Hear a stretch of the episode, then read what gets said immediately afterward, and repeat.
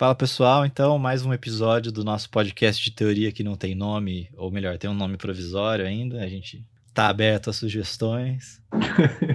é, essa semana, então, a gente vai discutir o texto do Michel de Certeau, em parceria com Jacques Revel e, a, e, e o Dominique Julliard, chamado A Beleza do Morto. É um texto que está em português no livro A Cultura no Plural. Enfim, Certeau, Michel de Certeau foi um historiador, padre jesuíta, foi um interessado na psicanálise, enfim, o cara né, transitou aí por trocentos campos do saber, morreu em 1986, foi um contemporâneo aí de figuras monumentais, né, da nossa historiografia, enfim, do nosso do pensamento francês do século XX, então Michel Foucault, para nós historiadores, né, Arlette Fage, próprio Jacques Revel, enfim, figuras que são muito conhecidas. E é engraçado que o próprio Certeau o próprio Certeau vai ter um estatuto marginal até praticamente a data da sua morte na França, né? Ele vai ocupar posições na Califórnia, posições marginais na própria França, até que em 84 ele finalmente rompe a barreira e é eleito para um,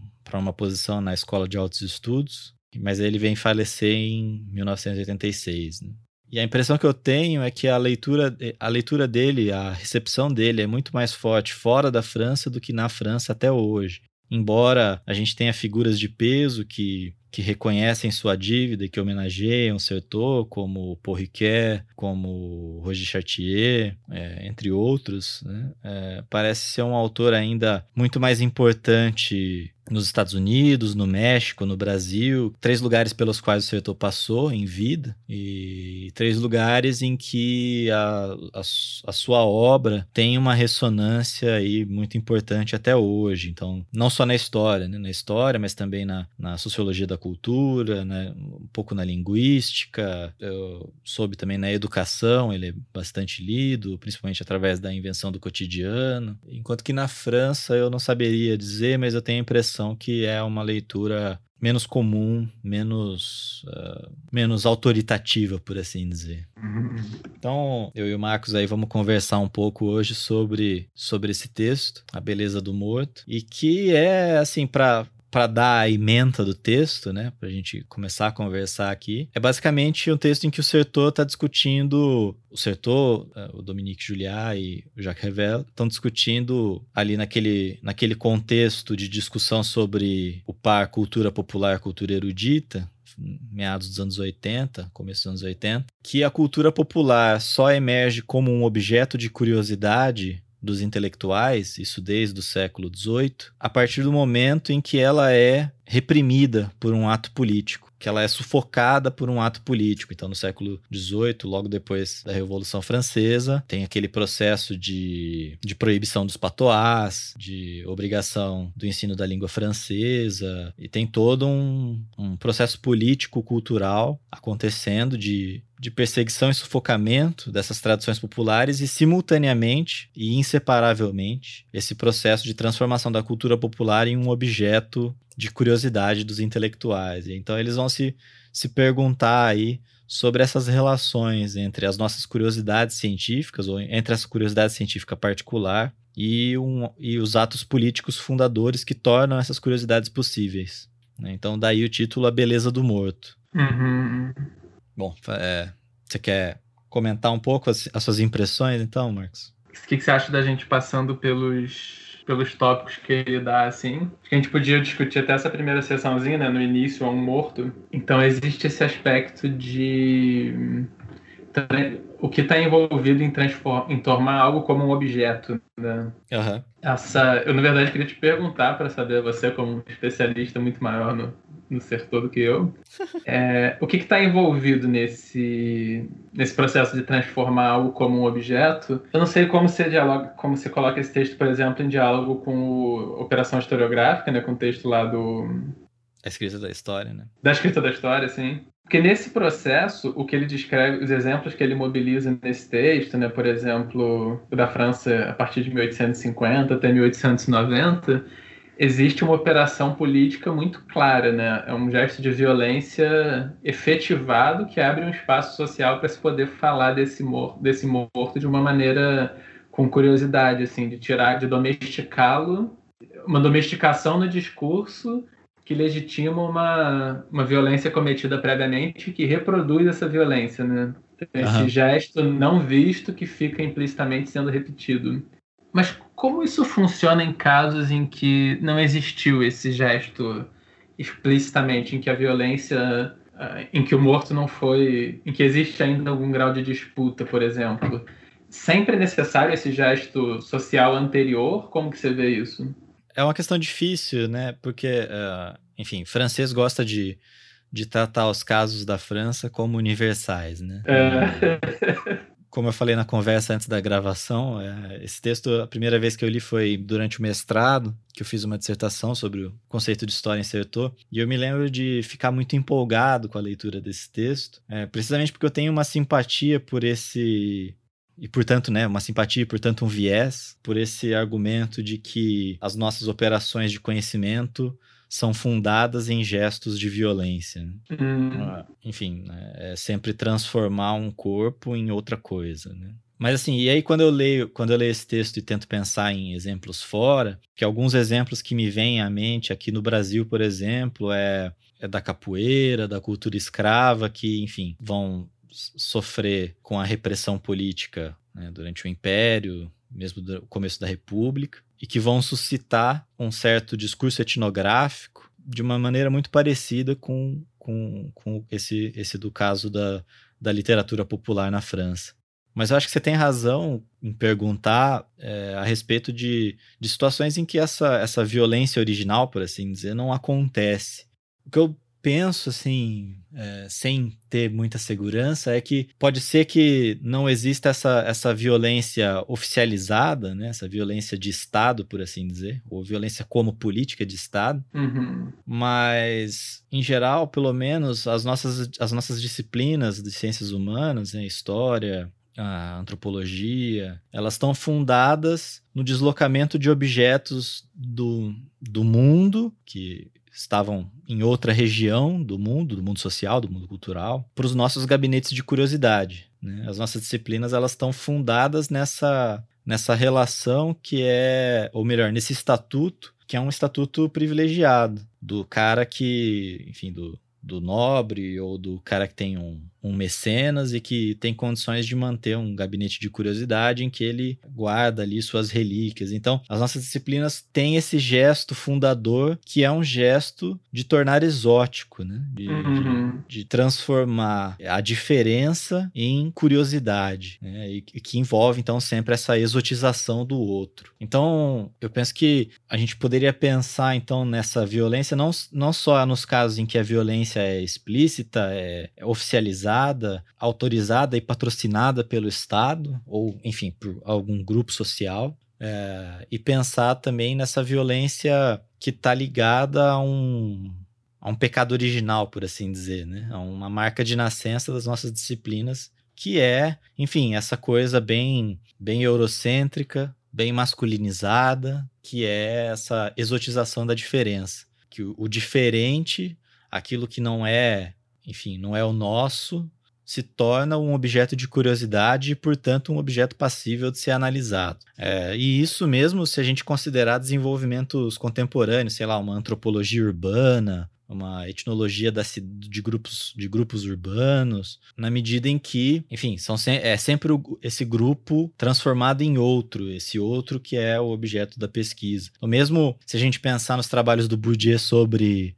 o mundo acadêmico, né, em que ele, enfim, toma todos os cuidados teóricos, conceituais para, ele diz lá, né, para que a análise não seja um simples veículo de propaganda ou uma arma no, no, no próprio jogo do campo. Uhum. Mas justamente essa estratégia passa então por transformar a coisa em objeto. Daí ele vai falar lá de objetivação participante, não sei o que lá. Uhum. Então tem esse, esse gesto original de, de, de, exotização, me parece ser um gesto que é repetido a todo momento é, nos nossos objetos. E aí é que eu acho que a gente entra num terreno muito movediço, muito traiçoeiro, um campo minado, que é justamente da reflexão ética em torno da objetivação. Que é, no fundo, algumas perguntas que, que o Sertor faz ali no capítulo, mas que hoje tem, eu, eu pelo menos eu penso, tem uma, um sentido muito diverso inverso e muito mais carregado, que é quem fala e do que fala e do que, que a gente pode falar, né? Enfim, não, não tinha Djamila Ribeiro ali, né, nos anos uhum. começo dos anos 80, não tinha toda essa reflexão decolonial, feminista, que acho que traz um peso enorme a mais para essas perguntas e transforma isso tudo num terreno ainda mais difícil de, de transitar. Então é difícil de estabelecer uma posição sem que isso de alguma forma acirre um conflito, ou enfim, você escorregue nas palavras, né? A linguagem é traiçoeira. O Sertor, como alguém muito simpático à psicanálise lacaniana, lembraria isso mais do que ninguém, né? A linguagem é traiçoeira. Cada vírgula a gente corre o risco de, de se trair, né? É, então, é. acho que é um pouco por aí, assim, que eu enxergo essa, essa relação, né?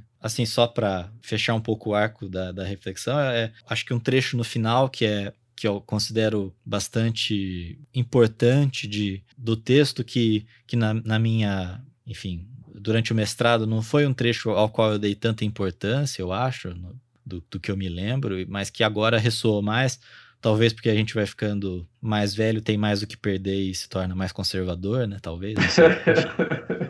É, que ele vai dizer lá na página 82, né? O ato político pode reivindicar toda a cultura e colocar em causa todas as divisões. Contudo, uma outra cultura suporá ainda uma repressão, mesmo se ela funda uma nova participação política. A linguagem instala-se nessa ambiguidade entre aquilo que ela implica e aquilo que ela revela. Então, pensar justamente que então não é como se ele estivesse dizendo que esses historiadores da cultura que ele está analisando, ah, esses caras são os reacionários, malditos, é. né, vamos cancelar eles, essa, leitura. É, não, ele está ele tá apontando que existe essa, essa tensão, né, até uma coisa que enfim, ele vai dizer, olha, não é uma coisa dos conservadores, né? É, é, isso tá, esse gesto de exotismo tá repetido também na, naquela historiografia pós-69, que é uma historiografia, é, enfim, inspirada num, numa nova sensibilidade política, né? Uhum. Então, lembrar, assim, que em 68 teve um movimento na França é, estudantil muito forte, foi um sei lá, um trauma coletivo no mundo intelectual francês, né? Uhum. E, e aí, pós-69, ele vai notar, olha, existe realmente, pós-69, uma, uma, uma vertente dos estudos da cultura popular que não é, não, não tem, não simpatiza com as, as premissas políticas uh, dos conservadores do século XVIII e XIX. Mas não quer dizer que eles não repitam o gesto, esse gesto de objetivação que, enfim, em última instância, é precisamente essa, essa infantilização do popular, né? Uhum. Eu vou te fazer uma, comentar um negócio sobre isso, mas eu ia só te perguntar antes como que Sertor recebe 68, assim, como que, que ele digere esses movimentos todos? É, essa é uma parte muito interessante que, inclusive, é, tem um, uma coletânea de textos que é basicamente só de comentários dele sobre 68, que é, é não está traduzida para o português, mas o título seria é, A Tomada da Palavra, uhum. né, La Prise de Parole. Mas, em geral, assim, é, ele, ele foi um do, pelo menos é, diz a Vulgata, né, que um dos poucos historiadores, intelectuais ali que estavam meio que respondendo no calor do momento, né? ou pelo menos desde o calor do momento. E segundo consta da biografia do, do François Doss, é um movimento que com o qual ele tinha muita simpatia, justamente por ser um movimento que chamava a atenção para um, um tipo de relação de poder que era, enfim, se não ignorado, pelo menos tratado de maneira diferente. Mas isso não quer dizer que ele não, não enxergasse no próprio movimento de 68 tensões, né? É, isso é muito próprio da, da, da, do setor, né? De enxergar sempre essas tensões meio insolúveis, essas tensões que, que, que a gente não tem muito bem como resolver, mas que a gente também não pode simplesmente desconhecer ou fingir um, desconhe um desconhecimento, né? É, é, na medida em que aí ele vai, vai, né, vai emprestar lá da, da psicanálise que esse, esse recalcado ele retorna como um fantasma, né? Então, se a gente, na medida em que a gente fecha os olhos e, e quer esquecer, essa, esse esquecimento voluntário produz assombrações, né? É, então, não é só porque a gente quis esquecer que a coisa vai, vai desaparecer, né? Uhum. Tem alguns trabalhos já bem interessantes é, em francês sobre essa relação dele com 68 e tal. Então ele tem essa relação que eu não diria ambivalente, mas uh, que é uma relação de um entusiasmo e um entusiasmo crítico, não no sentido de crítico no sentido pueril, né, no sentido, mas crítico no sentido quase kantiano, né, crítico de pensar as condições de um determinado fenômeno, né? Então, uhum, sim. Esse movimento, até o que eu conheço do Sertor, assim, esse movimento de identificar um gesto fundador e o que fica, o que, que é reprimido nele, né? Por exemplo, no caso da fundação da historiografia, a própria a, a relação que se estabelece com a ficção, né? Como um outro reprimido, uhum. é, me parece existir constantemente essa preocupação com fazer uma, uma meta-reflexão, digamos assim, sobre localizar quais gestos, como você falou, né, tornam possível a produção de um discurso que torna algo como objeto. O que está envolvido nesse, nesse gesto de tomar algo como objeto, né? Uhum. Então, ah, se, se, a gente pensar unicamente na lógica do que é representar o passado, do que é conhecer algo, certamente é o caso de que mostrar algo também é ocultar todas as outras maneiras pelas quais esse algo poderia ser mostrado. Então, mostrar algo de uma perspectiva e fixar essa perspectiva, não perceber que o próprio olhar constitui aquilo que está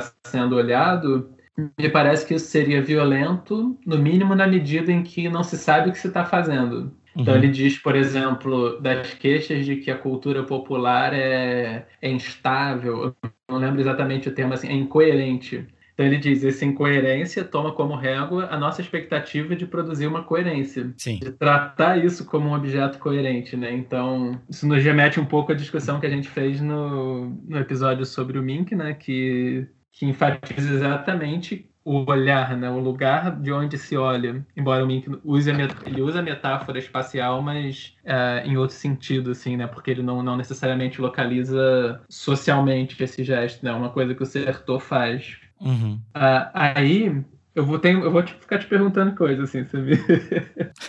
porque uma coisa. Porque eu, aquelas perguntas assim, olha, eu tive essa impressão, isso faz sentido?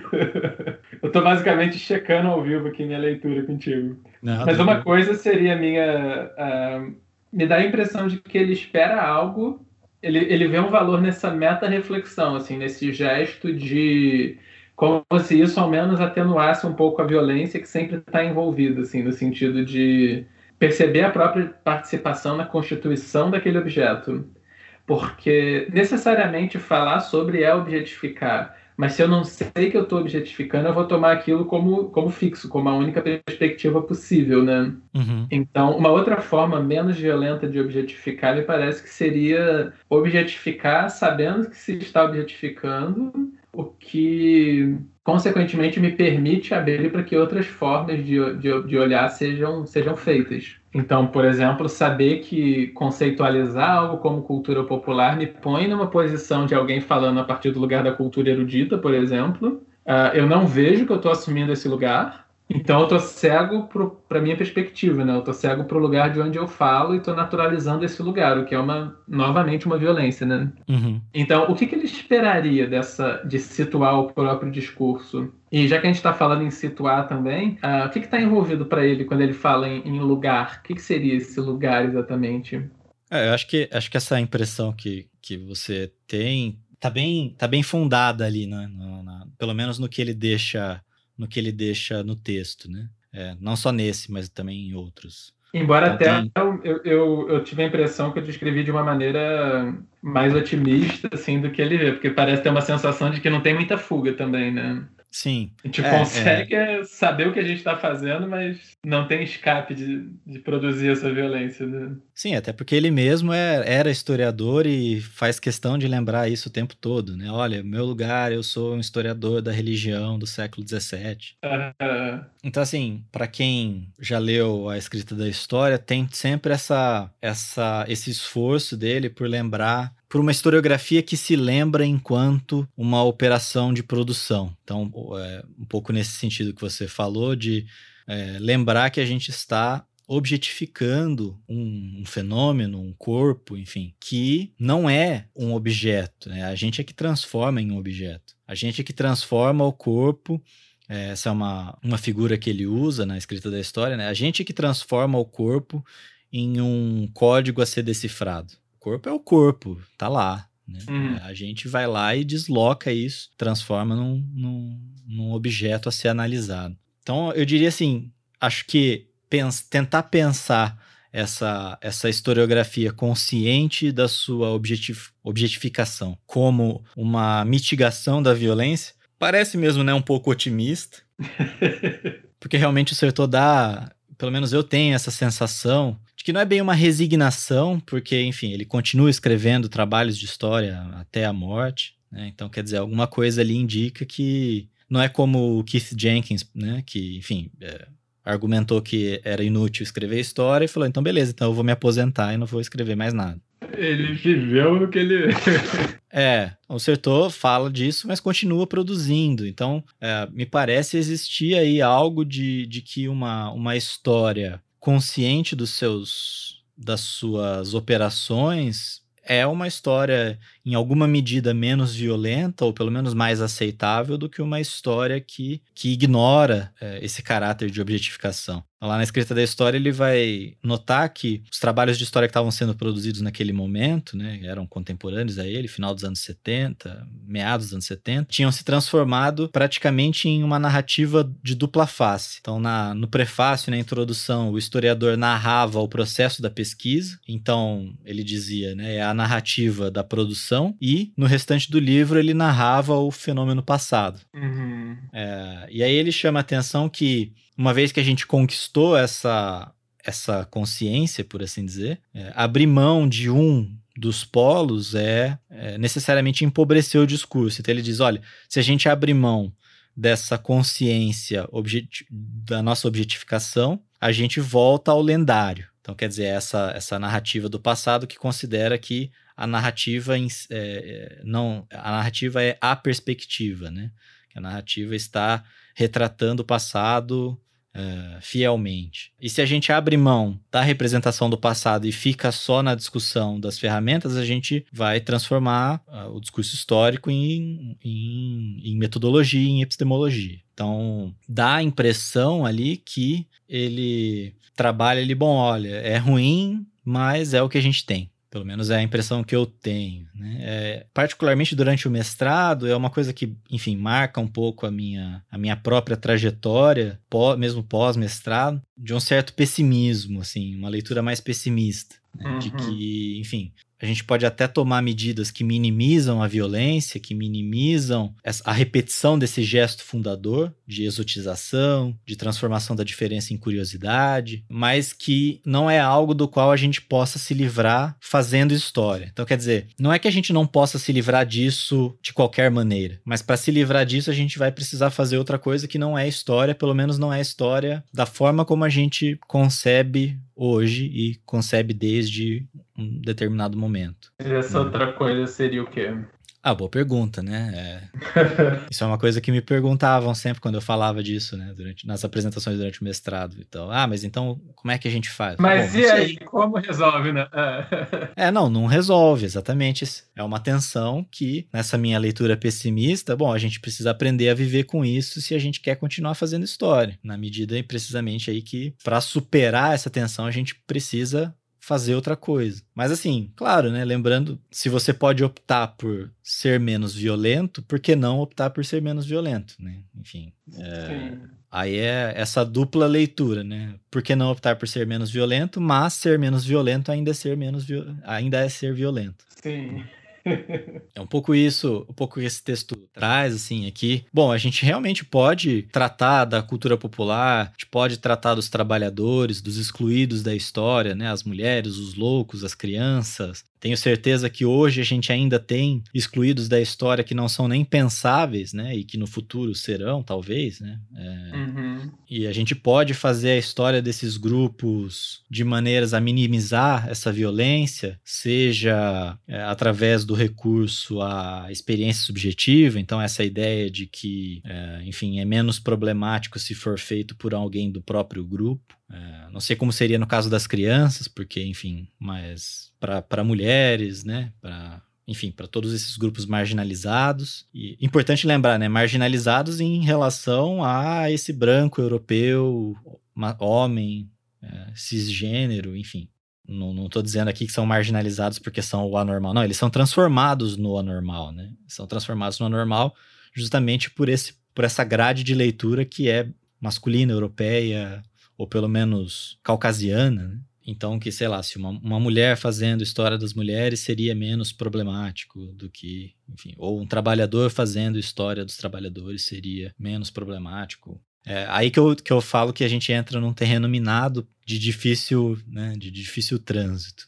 Mas que, enfim, em, no final das contas, é, é, trata-se de uma objetificação na medida em que a gente tem necessidade dessa objetificação para fazer o discurso tal como o discurso histórico tal como nós conhecemos a história. Então eu preciso, ou melhor, assim, independentemente de quem escreve, vai precisar estabelecer fontes, vai precisar submeter essas fontes a uma crítica, o que quer dizer sempre de que o pesquisador vai considerar que a sua voz autoritativa está mais próxima da verdade, da correção, do que a voz daquele que é estudado, porque esse é o pressuposto, né? Senão a gente não precisaria né, ter história. Aliás, essa é uma das coisas que animou a origem da história oral, inclusive, né? Que é a ideia de que as pessoas pudessem contar suas próprias histórias, mas que no processo de legitimação da especialidade dentro da disciplina, a gente acabou domesticando essa ideia. E daí o que acontece é que o historiador vai lá, coleta a entrevista e usa essa entrevista para fazer outra coisa, que é o seu livro. Né? Ele não vai transcre simplesmente transcrever a, a entrevista e publicar essa entrevista transcrita vai ser um anexo, vai ser um capítulo, sei lá, né? Do, do seu livro autoral. Eu penso nesse sentido, só para só dar uma levantar uma bola, eu penso naquele volume Eu, é, Eu Pierre Rivière que o Michel Foucault organizou, né? Que, enfim, ele escreve lá uma introduçãozinha e precisamente ele vai dizer esse não é um livro de história é, e, e o livro é basicamente o dossiê documental né? É, então ali os pareceres dos psiquiatras, tá ali uh, toda a parte processual, os depoimentos do Pierre Rivière, e você termina o livro sem ter o Michel Foucault, historiador, filósofo, dizendo o que, que aquilo tudo quer dizer. Bom, isso realmente Foucault tem razão, não é, não é um livro de história. Pelo menos não é um livro de história, tal como a gente está acostumado a considerar, né? Então eu vou ler um livro de história do Brasil colônia, por exemplo, para que o historiador me diga, enfim, me dê um retrato, me dê uma representação, me dê um quadro analítico que seja, daquele período do Brasil Colônia. Se eu vou ler um livro de Brasil Colônia e, e é uma, uma compilação de, de cartas, de, de inventários, uh, de testamentos, e aí termina o livro e não tem, né? Eu vou ficar muito confuso. Mas, é... e mesmo ali, né?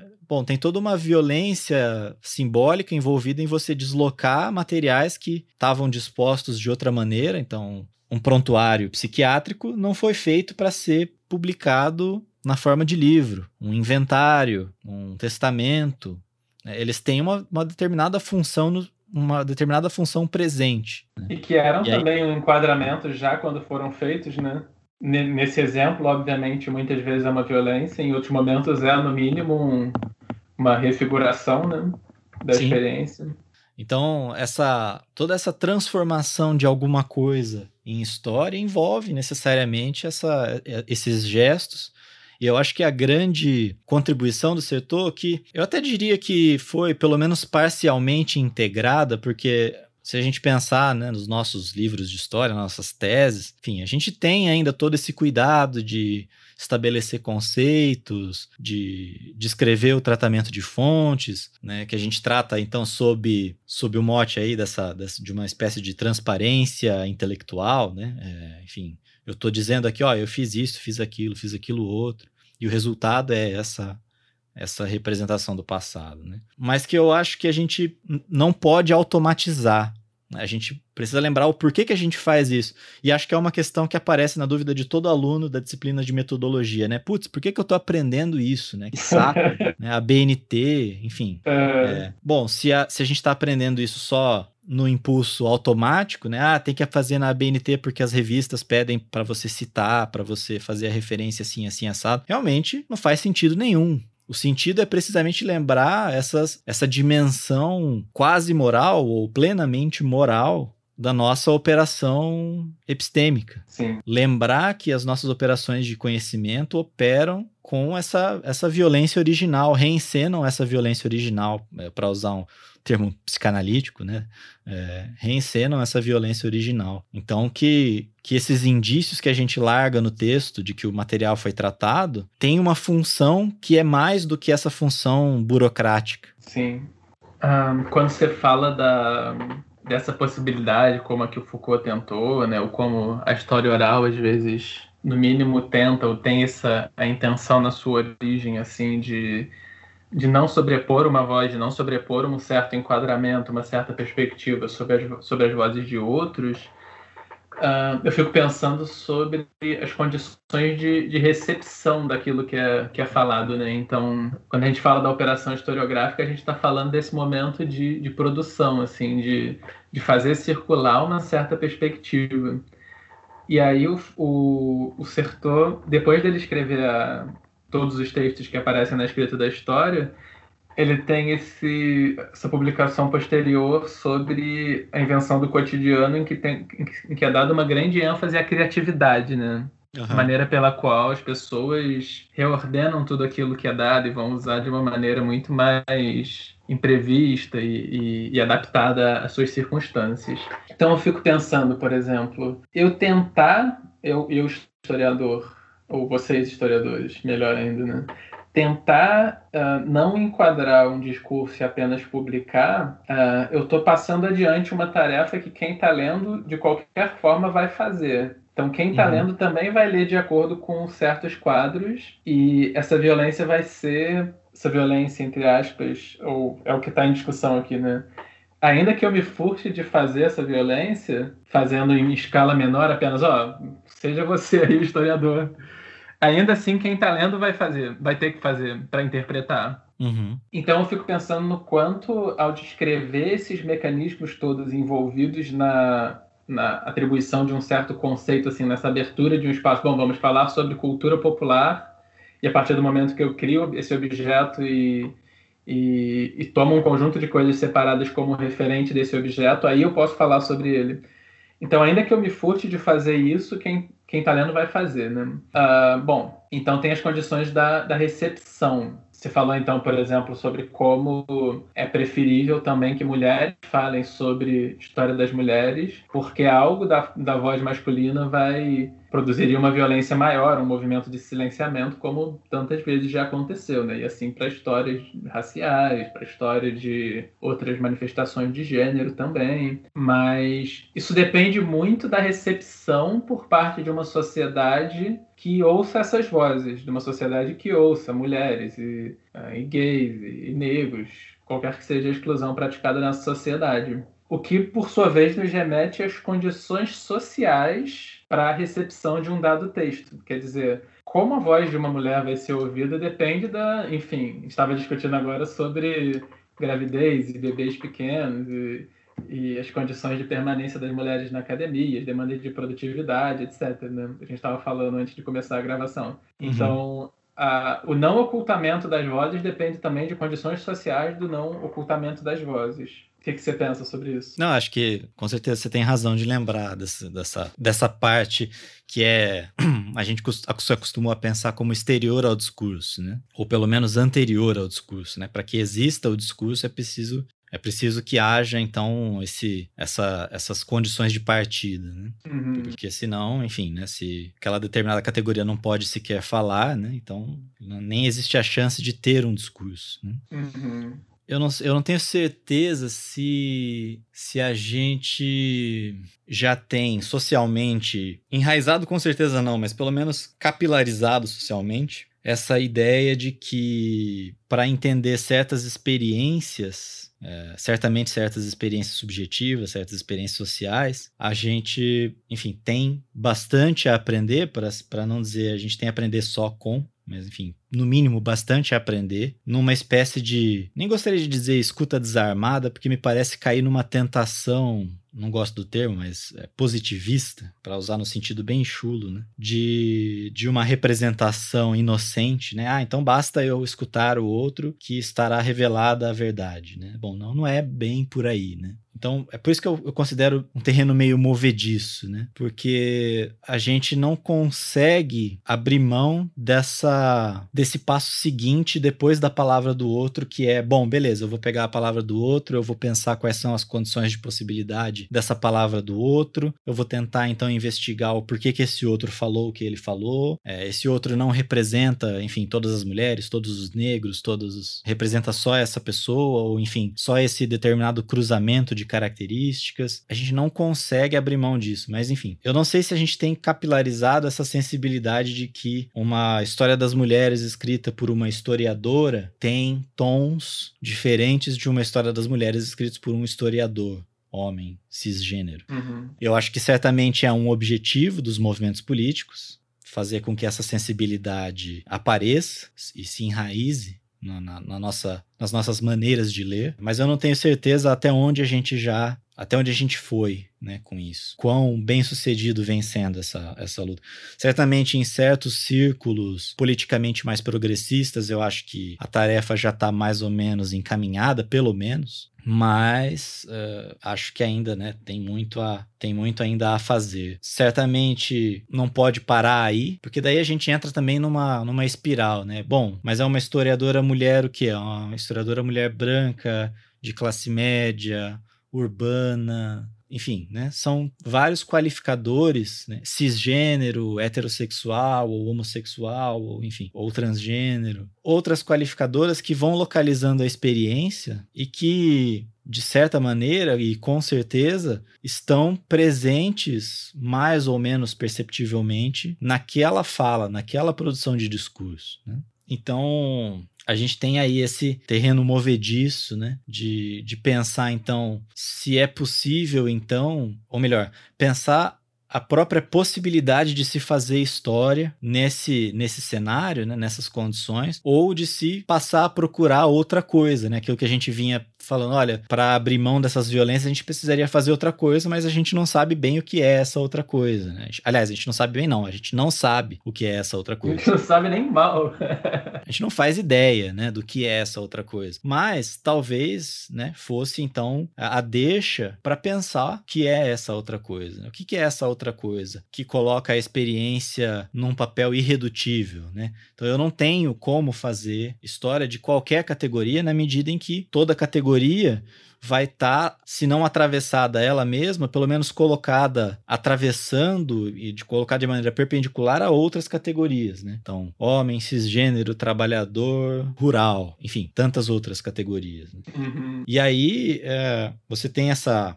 essa multiplicação de categorias que produzem outros discursos, que produzem e de uma certa maneira, se não vetam, pelo menos tornam mais difícil fazer, né, uma história dos trabalhadores. Bom, beleza, mas uma história de quais trabalhadores? Eu acho que existe uma produção já grande e, e ainda bem crescente, né, sobre essas essas questões, né? Por isso que eu fico tão receoso de falar aqui, porque não só não é a minha especialidade, como a gente tem já, né, hoje, campos especializados falando disso, né, de, de relações raciais, é, de interseccionalidade, né? Então, definitivamente, nada do que eu falar aqui é, se coloca no mesmo estatuto de, de, de, de disputa discursiva, muito pelo contrário, né? Ficaria muito grato de de ser corrigido e de aprender um pouco mais sobre isso, né? Mas é, é justamente essa, essa, essa percepção de que a partir do momento em que a gente elege praticar uma dada disciplina e, praticar um dado gesto analítico, a gente está reencenando esses, esses, essas práticas produtoras de verdade que têm uma raiz uh, violenta, né? Então, acho que aquele finalzinho do texto do Sertor é bem, novamente, né, bem ilustrativo, né, que um pouco adiante daquela citação que eu, que eu trouxe, ele vai dizer o seguinte: sem dúvida será sempre necessário um morto para que haja fala, mas ela falará da sua ausência ou da sua carência, e explicá-la não se limita a apontar aquilo que a tornou possível em tal ou tal momento. Então, quer dizer, olha, eu vou precisar para que a gente fale, enfim, da experiência feminina nos anos 30 em São Paulo. Eu vou precisar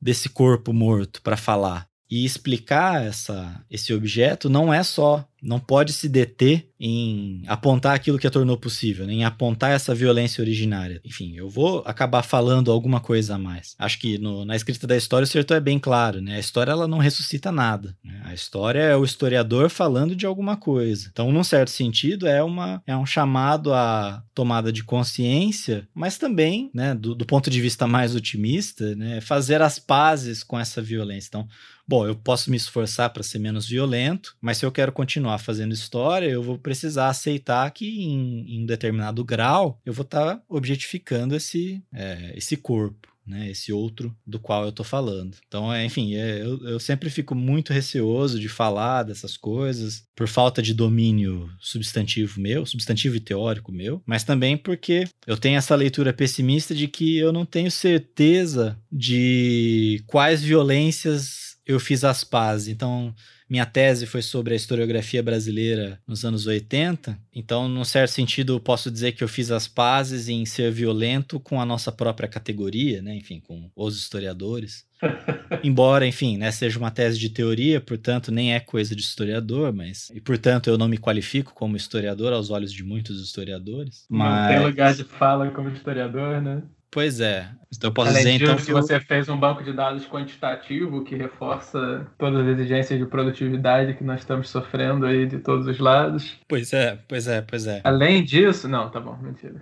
É, não, então é, a gente vai multiplicando, né, essa, as violências, enfim. Então eu posso dizer que talvez, né, enfim, não, não com muita certeza, já que eu estou produzindo textos de história sobre historiadores e historiadoras de um dado período, que eu, enfim, fiz as pazes de, até certo ponto com objetificar essa categoria, né? E, e, não me sinto confortável em objetificar outras categorias, ou sequer falar sobre a objetificação dessas outras categorias. Né? Uhum. Bom, dentre as coisas que você tocou, assim, algumas que me chamam muita atenção, a primeira, essa própria ideia de objetificar, né? Quer dizer, é algo que a gente encontra, assim, no próprio no Heidegger, por exemplo, essa visão de que tirar algo do movimento da vida, do fluxo da vida e tomar uma perspectiva científica fora dos usos possíveis, ela é, produz essa objetificação, né?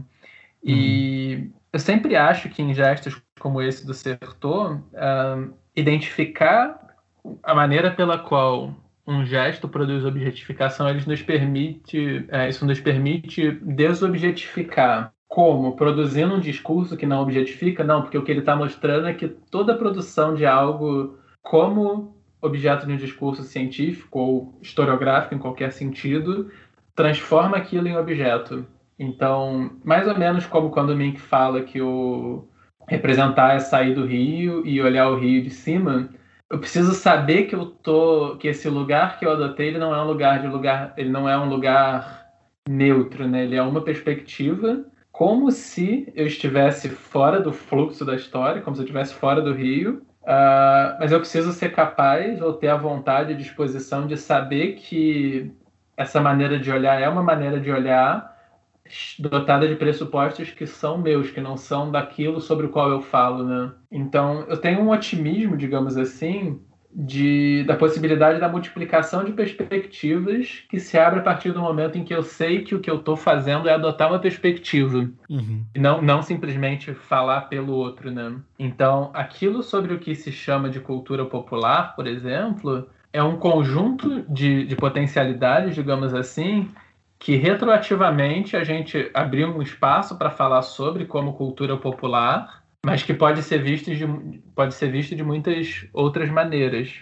Poder ver de outras maneiras permite o estabelecimento de múltiplas relações com aquilo sobre o que se fala, que não é que torne aquilo vivo, mas desestabiliza o meu próprio meu próprio ponto, o ponto de vista anterior que eu tomei, que eu considerava como meu, e que eu posso não necessariamente tomar como meu, não preciso me fixar na, em uma certa maneira de olhar como sendo eu. Porque, de modo geral, o que a gente faz é isso, né? Essas disputas de, de posições do homem hétero, uh, elas produzem identificações com maneiras de olhar. E é possível, inclusive, se a gente pensar assim sobre.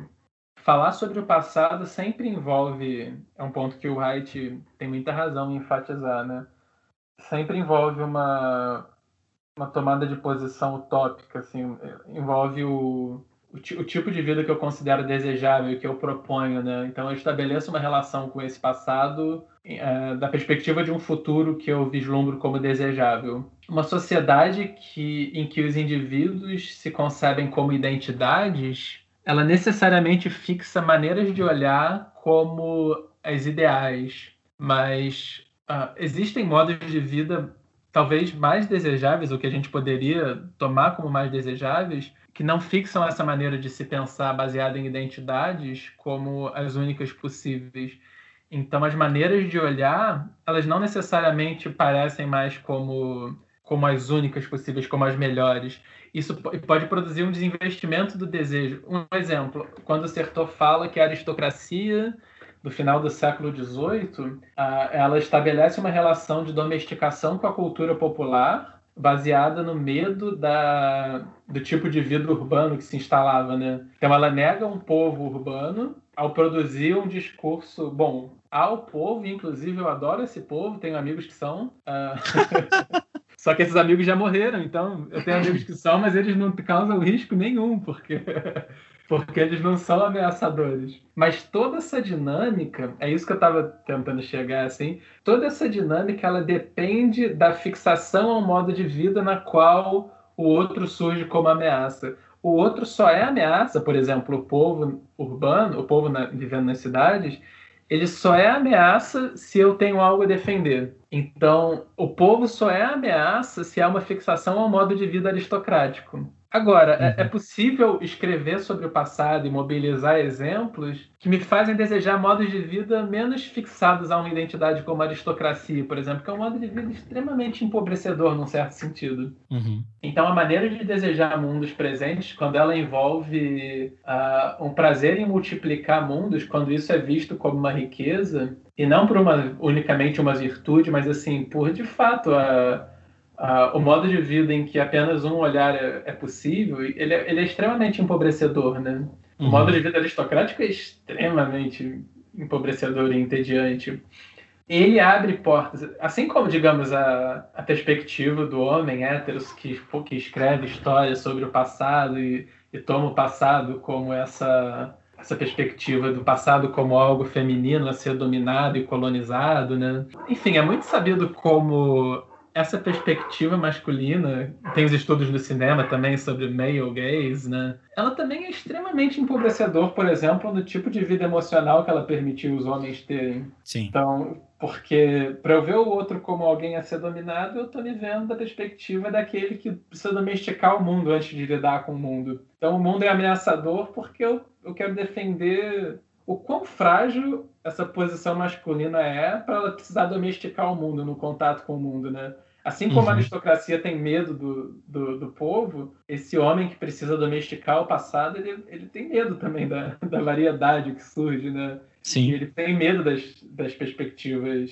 de gênero e. Quer dizer, já que esse gesto de dominação, por ser frágil e por estar constantemente ocultado, ele produz esse medo também. E ele fica reproduzindo isso, né? Então, identificar esse gesto, ele pode produzir também um, um desinteresse por viver assim, né? Por viver negando outros mundos possíveis. Uhum. Então, isso essa fala, por um lado, ela é otimista, por outro, ela tem um risco de violência que seria em presumir ter conseguido se descolonizar. Ela tem um risco de ser o, famoso esquerdomacho, assim, de, de se presumir desconstruído, porque uma coisa é a gente falar que é possível desconstruir o lugar do próprio discurso, e outra, que é um engano, é presumir falar de um lugar desconstruído, que seria mais ou menos o retorno do presumir falar de lugar nenhum. Uhum. Então, se presumir situado, eu acho inteiramente possível que a pessoa, que os grupos se abram para ouvir discursos de outros lugares. O que só é feito nesse processo de tentativa de situar, no, no processo de entender o outro, de localizar os próprios pressupostos.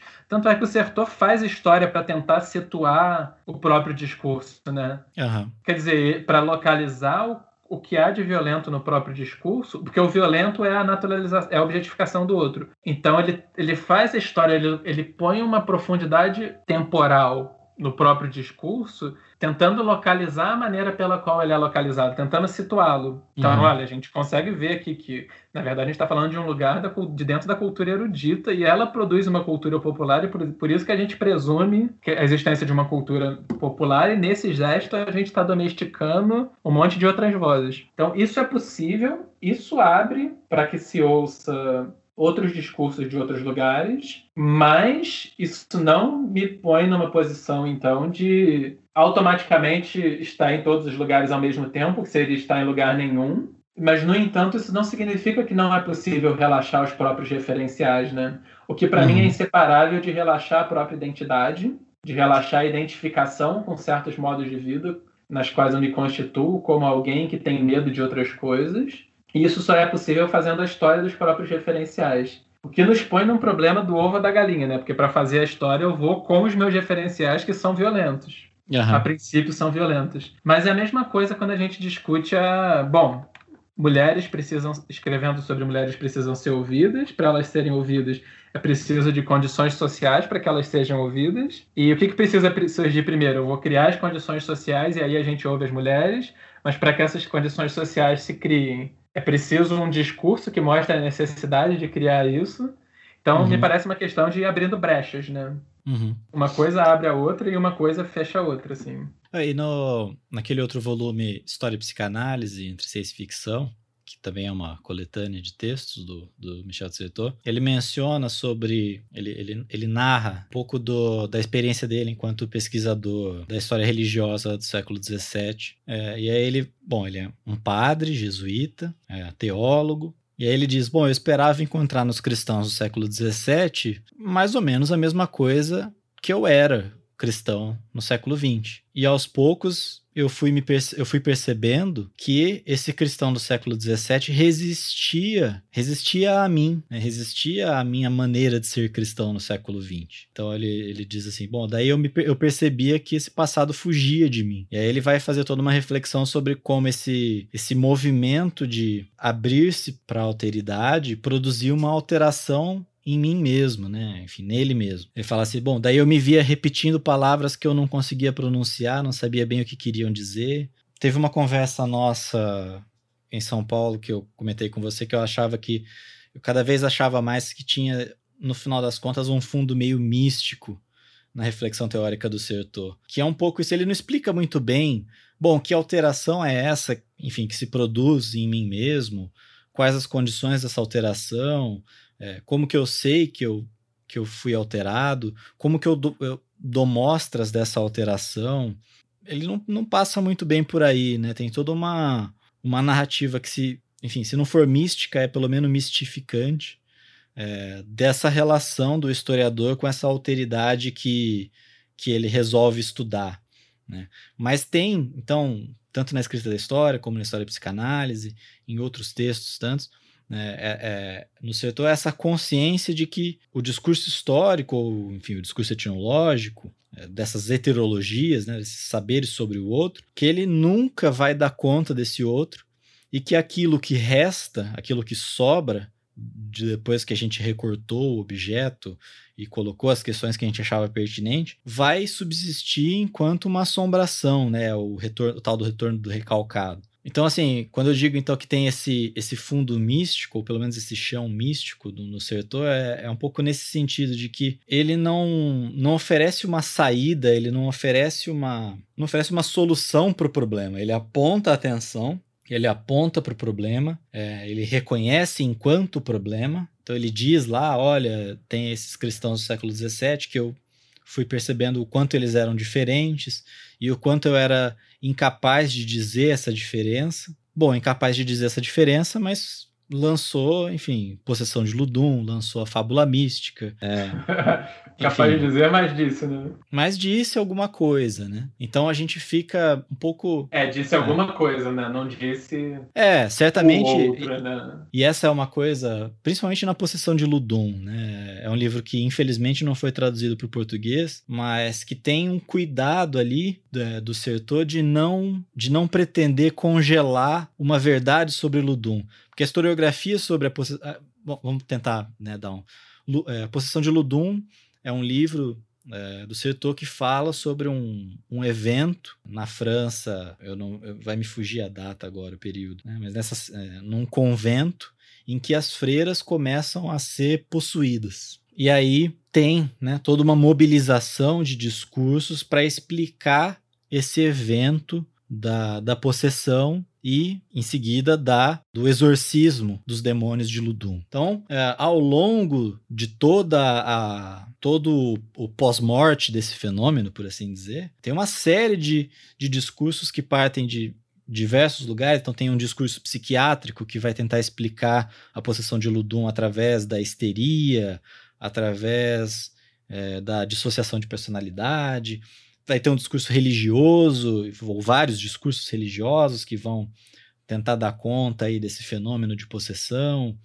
Vão ter os historiadores que, enfim, né, cada um vai assumir um determinado ponto nesse espectro entre o discurso médico, sim, pretensamente científico, e o discurso religioso, mistificante, né? E existe uma preocupação do Sertor em tentar evitar, na medida do possível, escorregar para qualquer uma dessas explicações. Né? E aí é, tem algumas resenhas do livro que acham o livro insatisfatório justamente na medida em que ele não oferece uma explicação do fenômeno a possessão em Ludum. Ou pelo menos não oferece uma explicação do jeito que a gente veio a esperar que seja uma explicação histórica, né?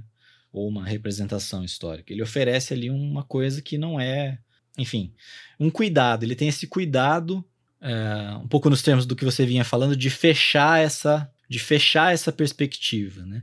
de fechar essa, essa identidade, né? de manter esse fenômeno aberto à interpretação, à, uhum. à, à, análise, enfim. Né? E assim, quando eu digo também então que existe um, um quê de místico nessa, nessa maneira de se fazer história, também não é uma, uma afirmação inocente, é porque o próprio Sertor era um estudioso do discurso místico religioso. Então, o padre que foi lá fazer o exorcismo, é, o Surran, era um jesuíta, o Sertor tem estudos sobre o Surran, né? Editou cartas do Surran. Então, assim, eu também não simpatizo muito com algumas explicações do tipo, ah, isso é um traço, por assim dizer, uma invasão uma influência do pensamento religioso do Sertor na, na sua teoria da história, né? Na sua epistemologia da história. Não, não, não me agrada muito, porque eu não sei, eu não teria segurança de dizer onde começa e onde termina cada coisa, né? É o, pensa, é o pensamento religioso a fascinação do setor pela mística religiosa que traz esse fundo místico para a sua prática histórica, ou é um produto do seu trabalho de historiador que acaba surgindo também no seu pensamento teológico, ou é um terceiro fator que acaba desembocando nos dois, enfim, me parece uma discussão. Porque essas categorias têm suas histórias e suas violências, né? Sim, com certeza. E assim, e me parece uma discussão pobre, justamente na medida em que não tem como a gente encontrar a origem desse traço do pensamento do Michel de Certeau, né? Eu não tenho como dizer que esse tom místico ou mistificante do, do, do pensamento dele tem tem origem na religião e afeta a história, ou tem origem na história e afeta a religião, ou tem origem na psicanálise. Não tem como a gente estabelecer isso, pelo menos não com a segurança né, que essa ideia de história que a gente trabalha pede. Né? Então me parece meio uma discussão meio, meio morta de antemão, assim. Uhum. É, mas que, mas a gente, o que a gente pode dizer, o que é frutífero dizer, é que existe essa sensibilidade mística nessas dimensões do pensamento dele, né?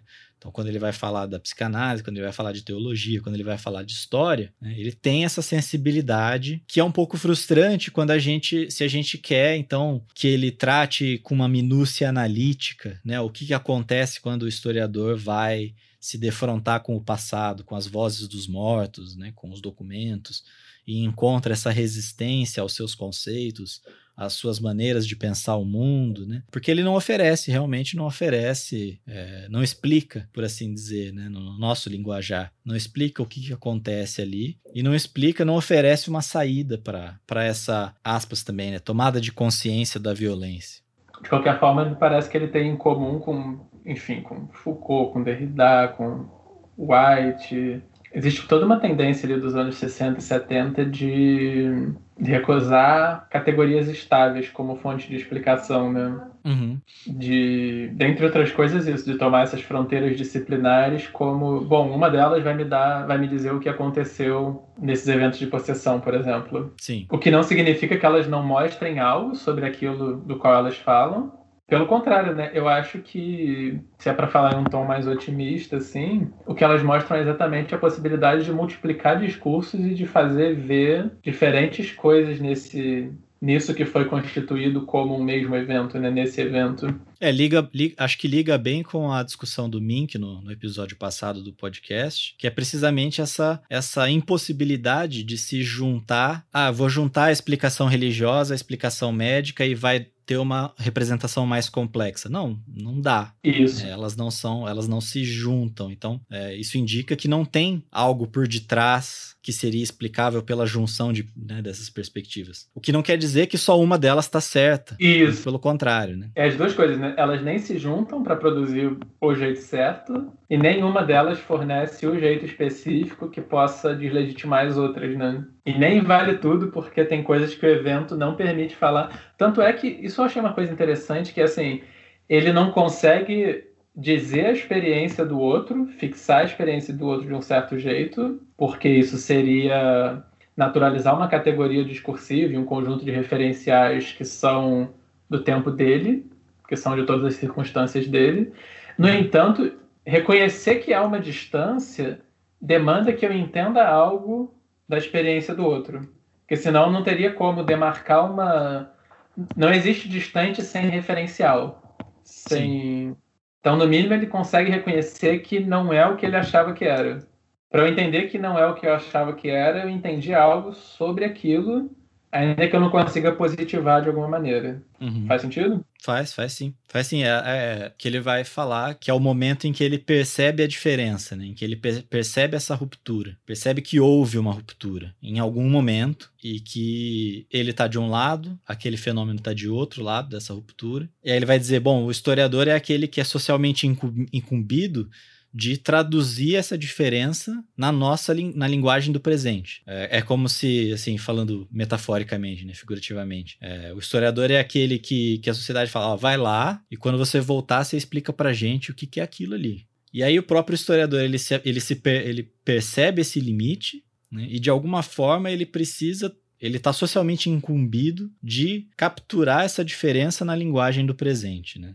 Então, num certo sentido, é, dá uma chave de leitura para essa, essas leituras pessimistas e otimistas, né, do, do que fazer então com, com essa percepção de que é, o historiador então é aquele que, se não fez as pazes, pelo menos tomou consciência de que essa, de que essa operação ela opera uma violência e é, mesmo assim, enfim, com, com toda a sensibilidade, com todo o respeito, enfim, pelo espaço do outro, chegou, voltou para o presente, entre aspas, né, figurativamente, claro, e de alguma forma tentou, pelo menos, expressar essa diferença que ele percebeu quando ele, quando ele se voltou para o passado. Né? Uhum. Então, tanto que tem um trecho de um texto, inclusive, que eu trabalhei com os alunos no, em alguma aula anterior, que ele vai dizer assim que o historiador ou que o discurso histórico ele é melhor em dizer o que não é ou o que não foi do que em dizer algo sobre o que foi. Uhum. Então ele,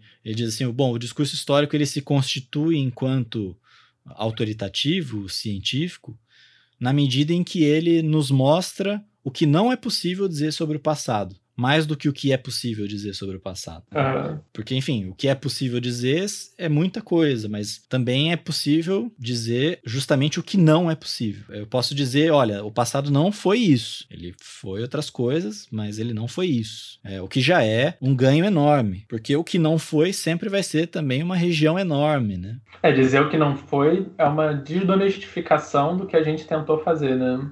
Sim. do que até então se presumia na nossa em uma dada cultura. Sim. É, essa expectativa, eu diria até assim, essa expectativa do que a história vai fazer, né?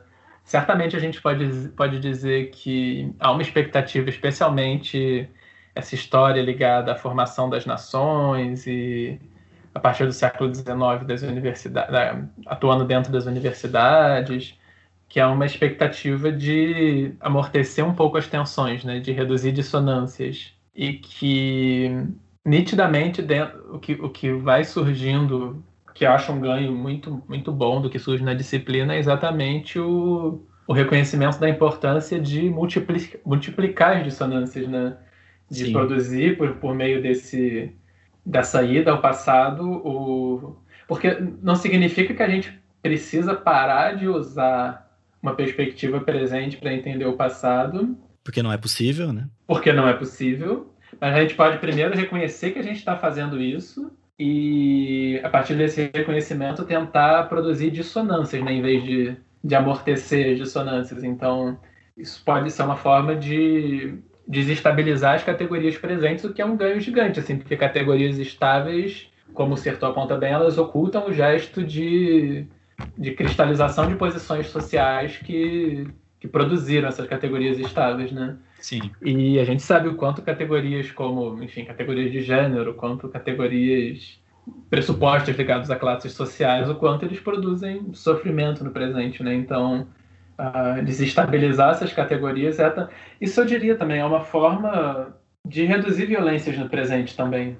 Com certeza, com certeza. Quando a gente fala é, quando a gente percebe né, que, essas, que essas categorias estáveis têm, têm uma função presente de reprodução, perpetuação de violências, né, a desestabilização dessas categorias realmente é um ganho importante. Sim. E aí entra, claro, né, tudo aquilo que a gente já, já, já falou, né, uma, toda essa, essa esse movimento na historiografia e em outras ciências humanas, às vezes até na historiografia muito tempo depois do que em outras ciências humanas, né? É, então, a gente geralmente na história vai a reboque das outras, das outras disciplinas. Né? Então, é, o pensamento decolonial, o pensamento racial, pensamento de gênero, pensamento, enfim, tantos outros que vêm precisamente desestabilizar, né? Vêm precisamente desestabilizar essas categorias cristalizadas né? e oferecer novas formas de ver é, esse passado que que são que enriquecem justamente essa experiência presente, né? Perfeito.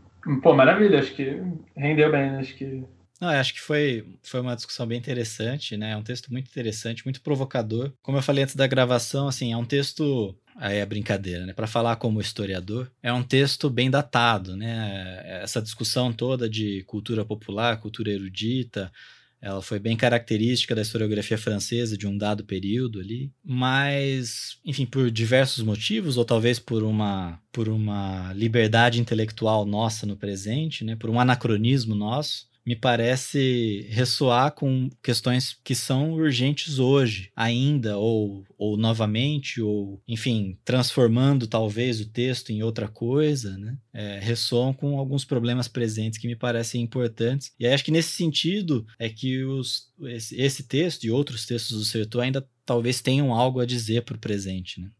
É, a gente violentou o texto um pouquinho, né? A gente Claro. ele falar sobre os nossos interesses. É, é o, gesto, é o gesto violento originário, né? De fundar um podcast. Pois é. Bom, então valeu, Marcos. Mais um episódio do nosso podcast que não tem nome, mas não é um podcast de história. Não, é.